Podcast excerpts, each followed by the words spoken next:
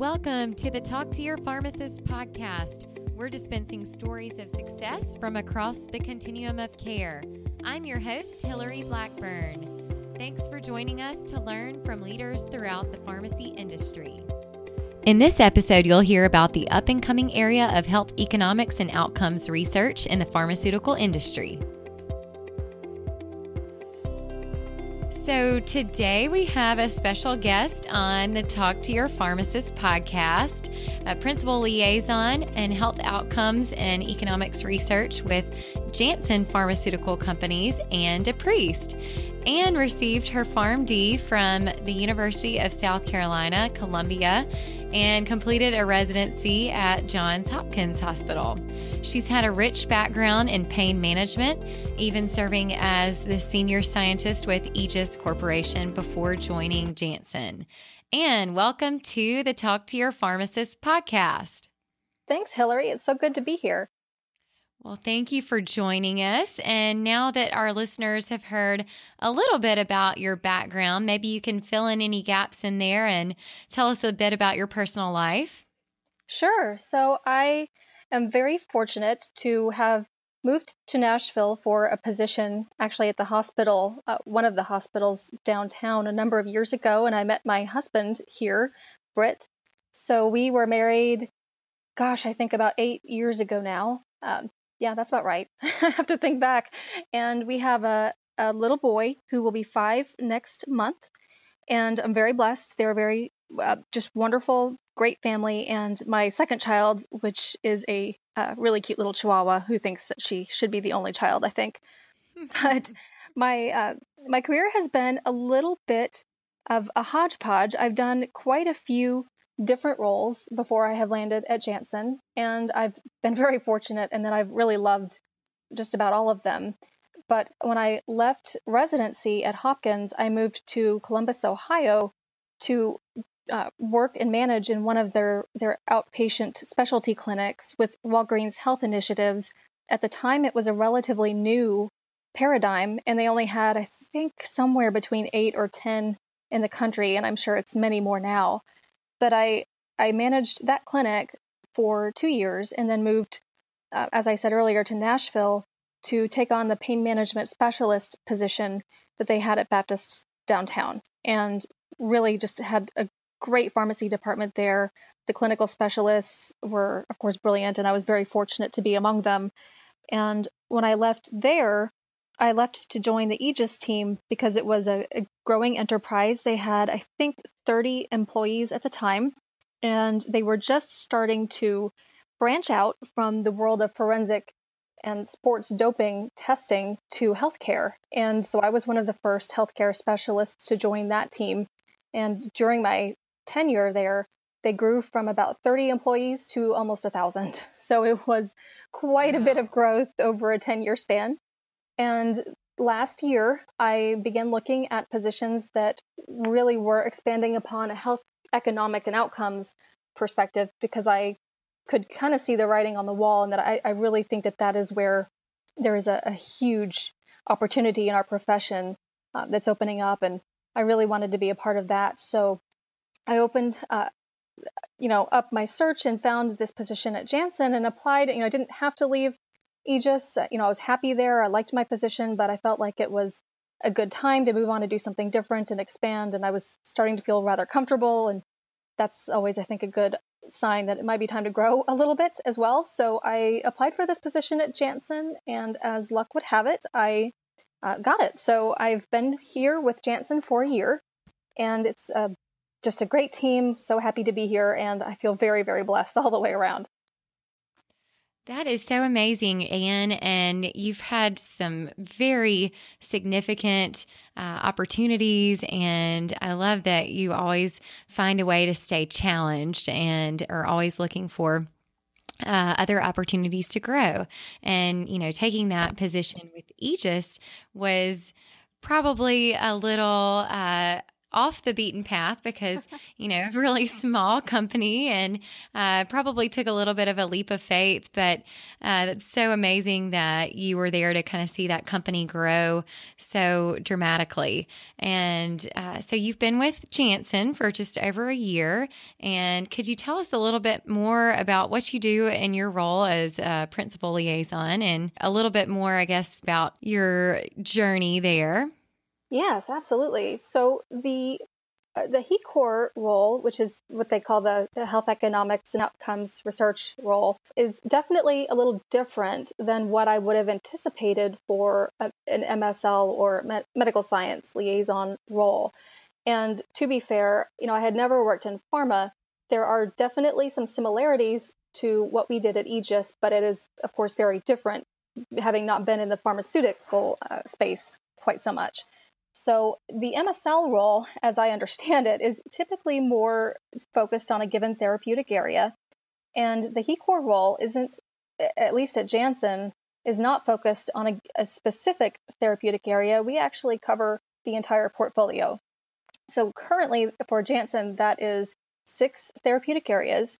We cover cardiovascular uh, disease, metabolics, immunology, HIV, CNS, or really what's schizophrenia, and um, immunology oncology. So it's it's a pretty broad scope. And instead of calling on physicians or uh, healthcare practitioners, we really call more on population health decision makers. And what that means is we typically call on payers or sometimes very large uh, integrated delivery networks or IDNs, uh, very large, you know, healthcare uh, delivery organizations like Duke or Johns Hopkins or even Vanderbilt.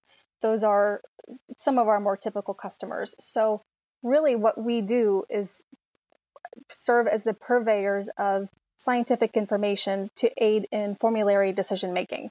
And we also serve as a liaison for our internal researchers and the, the external customers, healthcare professionals, as we are partnering to help further outcomes research. And there's certainly I think, a growing interest and appreciation for real world evidence and how these drugs perform out in the real world versus the very confined, very tightly engineered setting of a clinical trial. So we're, we're quite involved in that aspect as well. That's amazing. So, Anne, uh, what types of skills do you think that you have uh, that really lend themselves well to being successful in your current role? Well, I will say that I'm constantly working on furthering my skills. I would not, by any stretch, say that I'm always an expert in every one of these areas, but I will definitely say that having good emotional intelligence is at least as important as what you know. And that's, you know, for me, I've always been kind of one of the the students who likes to study and do well on the test, but really interacting with people is just so much more important so so frequently. So being able to coordinate among different individuals who have different and sometimes competing agendas.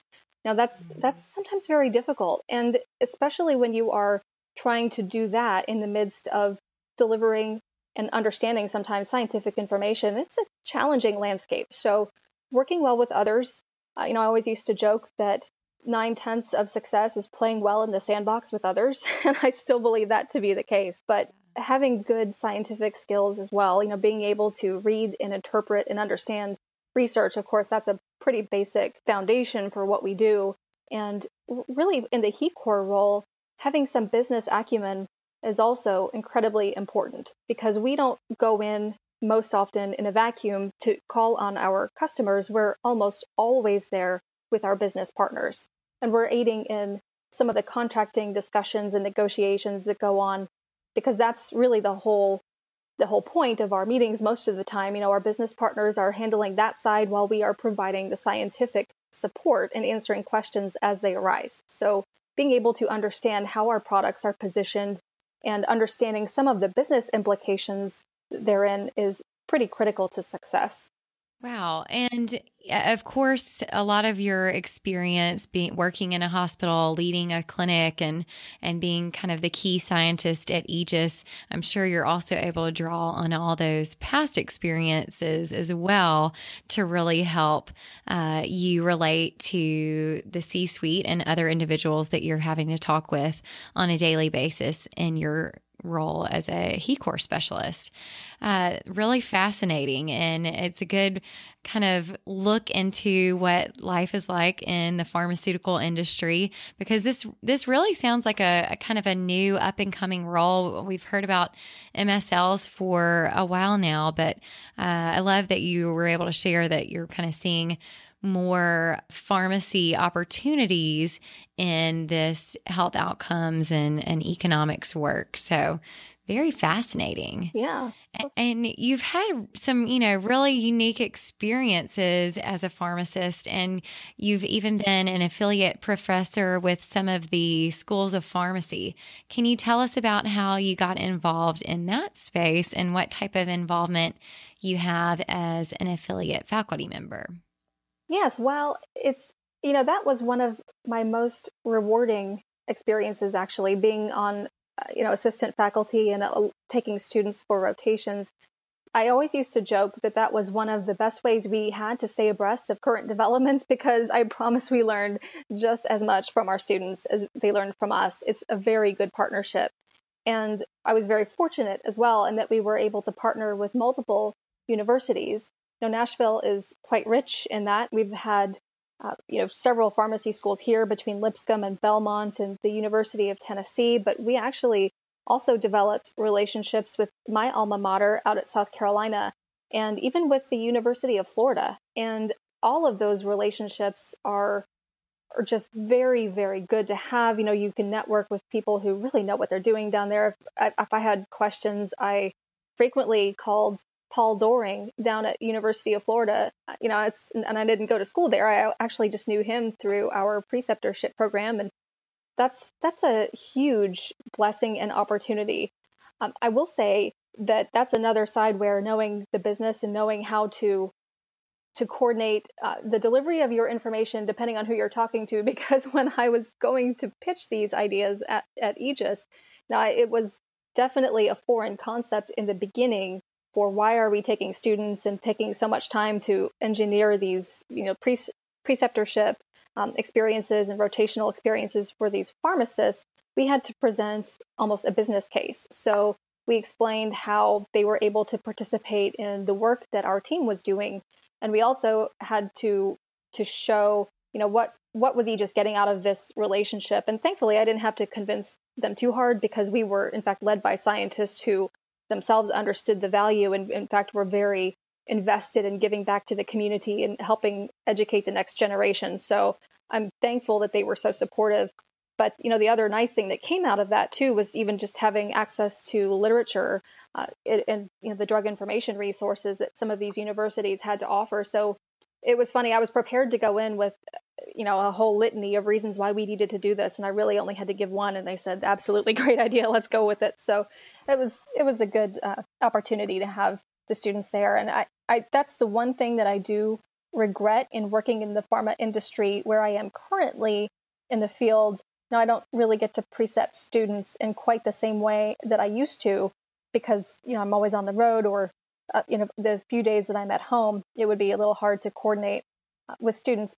But that said, Janssen has quite a large number of student internships from what I understand and I've I've actually spoken with quite a few of the students as they've begun career planning and it's uh, pretty nice to work with them. Actually we have one working with us in our our therapeutic area uh, um, CV that I'm, I'm working with them on a number of projects. So it's it's good to see that continue even if it's in a slightly different form than it used to be. But students you know working with the universities is just an incredibly important opportunity, both just because it's fun and also for professional development, even for myself. And I totally agree with that. As I've joined on with Dispensary of Hope, uh, we are experiencing the exact same thing. Being the only pharmacist there, uh, I had to kind of pitch uh, the idea of becoming partners with all of the schools here. And we've really developed some great relationships. And actually, the pharmacy students completing their master's in management program at Lipscomb University just completed three projects for our uh, dispensary of hope. And they are all really significant and are, you know, not only beneficial to the students because they're getting that real life experience of a project. Uh, so we always like to try to create those win win opportunities. And that's great to hear how resourceful you've been and, and how you've used your, your strong relationship building skills along the way. So, really amazing work. And you've had such a successful impact on the pharmacy profession so far. Do you have any lessons learned that you could share with our listeners? Yeah, you know, I think that there are a number of lessons I have picked up along the way. And I've definitely had successes and failures. And it's important, I think, to not shy away from from the failures because we do learn from them. And I will say that very early on, when I went to go work at Aegis, I was, to be honest, a little out of my depth.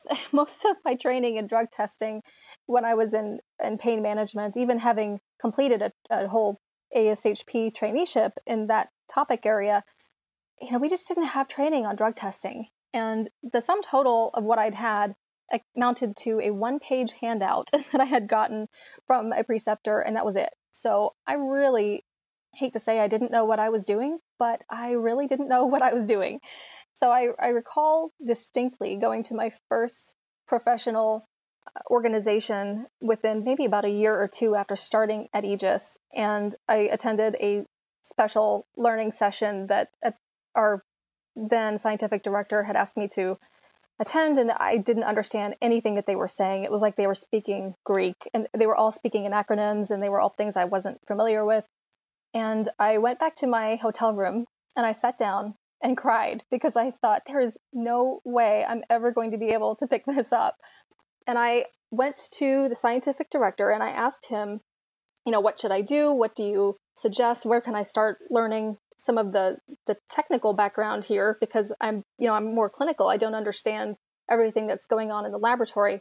So he recommended a book called The Principles of Forensic Toxicology, which was a textbook that they taught toxicologists and you know when they were going in to get their PhD. And I said, okay, I'll start reading that. So I kind of just girded up and read the book, and you know, it, in a couple of years, I actually was fortunate enough to be invited to write a chapter for that book and never in a million years thought that would happen.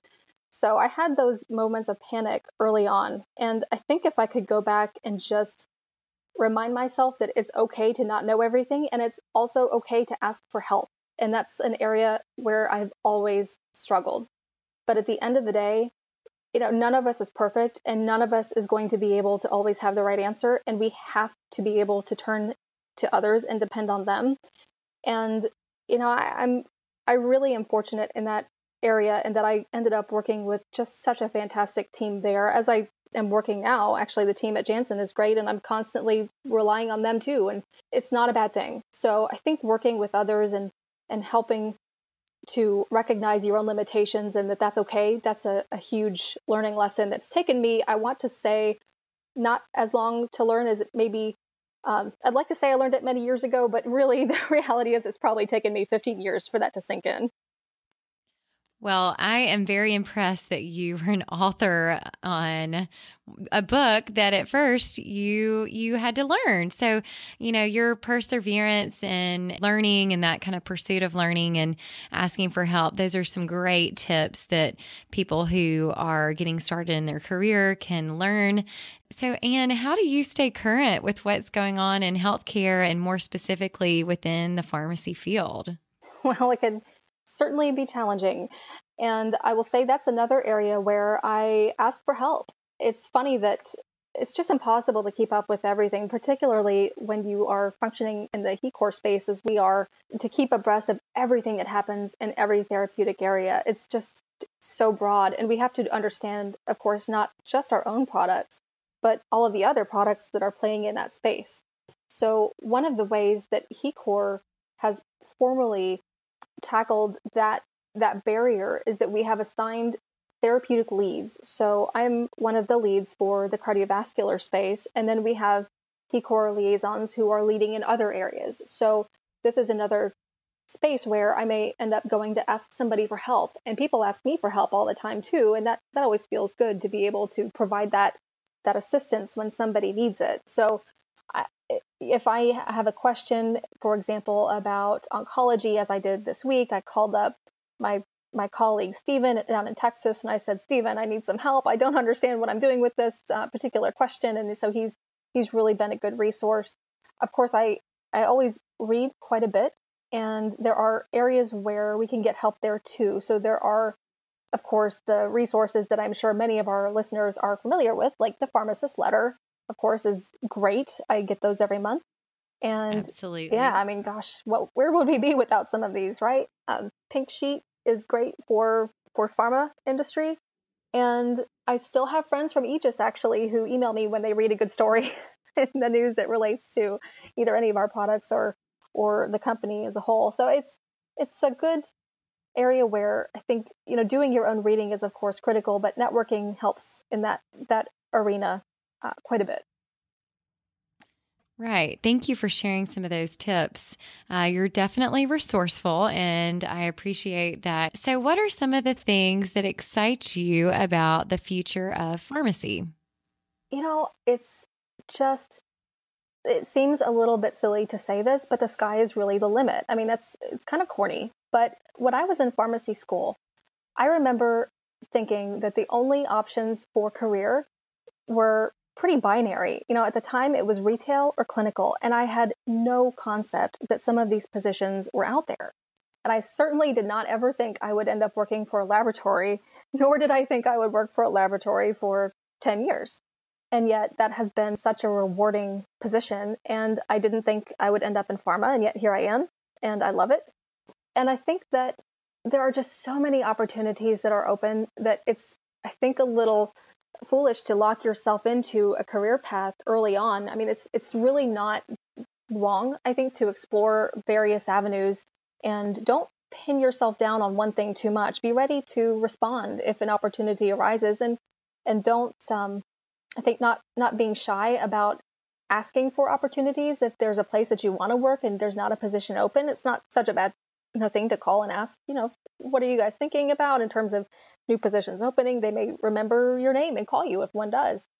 But you know, I really have just been very fortunate to end up where I am. I do think that health economics and outcomes research is an area that is exploding in the healthcare industry from every avenue, both from pharma, from you know regulatory agencies like the FDA are looking at this much much more. You know, managed care organizations, of course, that's going to poten- potentially continue to grow you know, as all these therapeutic spaces expand and become so much more complex, there are so many more drugs out now, even just for diabetes, than what we used to have when I was first in pharmacy school so many years ago. Being able to understand what's the best standard of care for a population and making those decisions is going to become increasingly difficult and require that support. So that's one of the the reasons why I wanted to get into this space in particular and the nice thing about it is there's so many different ways you can go with it. You know, you can be a liaison that's providing that scientific information. You can go on the research side and just do the research and the writing. There's just so much opportunity there. So that's really where I think a lot of my excitement lies for the future of pharmacy. I, I just really feel poised to take advantage of that part of it. Absolutely. And I think you're very well suited. And Janssen has obviously got a really great team there and, and are doing good things.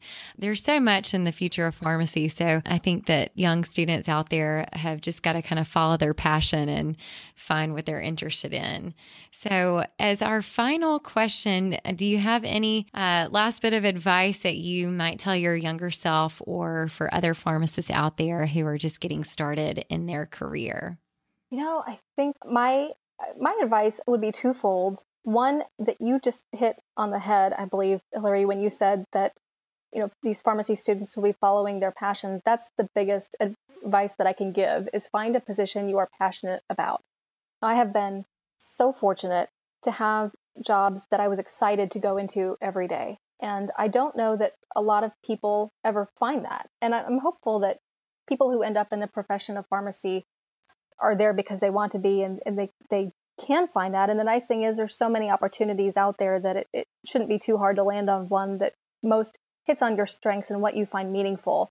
But when you can get to a place where you are excited to go into work and a little bit sad when the day is over, that to me is just defining success. I mean, you really can't ask for more than that out of your your your job. And then the other piece of advice that I can give would be really to network more because of course who you know is at least as important as what you know, but for me, I've always learned so much from others and I've I've typically relied more on book learning because as a classic introvert, you know, going and networking for me is sometimes a little harder than than it uh, maybe should be. But I I really love talking to other people and learning from them, and I have had such good opportunity to meet so many smart people, uh, just like you. And Hillary, what you've done with Dispensary of Hope is just incredible. And you know, there, there's I've learned so much from you, and even in the, the few short years that I've known you. So I, I think that that's one area where if I could go back to my younger self and tell myself to just get out there more, I think that, you know, I definitely could have benefited from that early on in my career. I was a little bit siloed. So, you know, don't be afraid to go out and, and get out there and meet people. And if they think you're crazy, it's okay. You know, we can own it. Uh, it it's it's always a, a pleasure to meet others. You just never know uh, when you're going to end up running into somebody again. You know, pharmacy is a small world. So I've been very fortunate in that area too to just meet so many great people.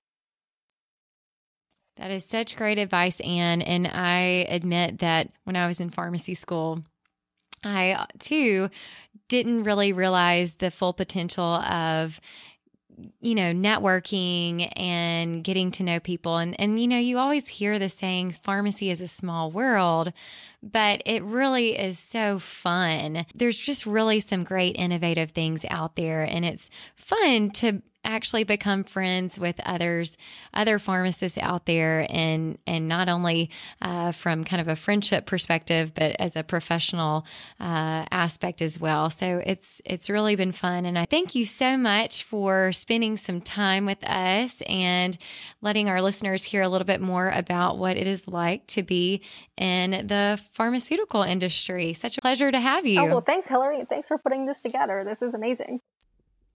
Thanks for listening to this episode of Talk to Your Pharmacist, produced by the Pharmacy Advisory Group. If you liked this episode, let us know by subscribing to the podcast, rating, and reviewing it. Share it with friends.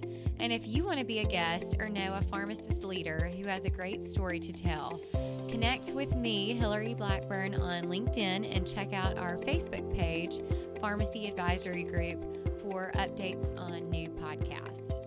Thanks for listening.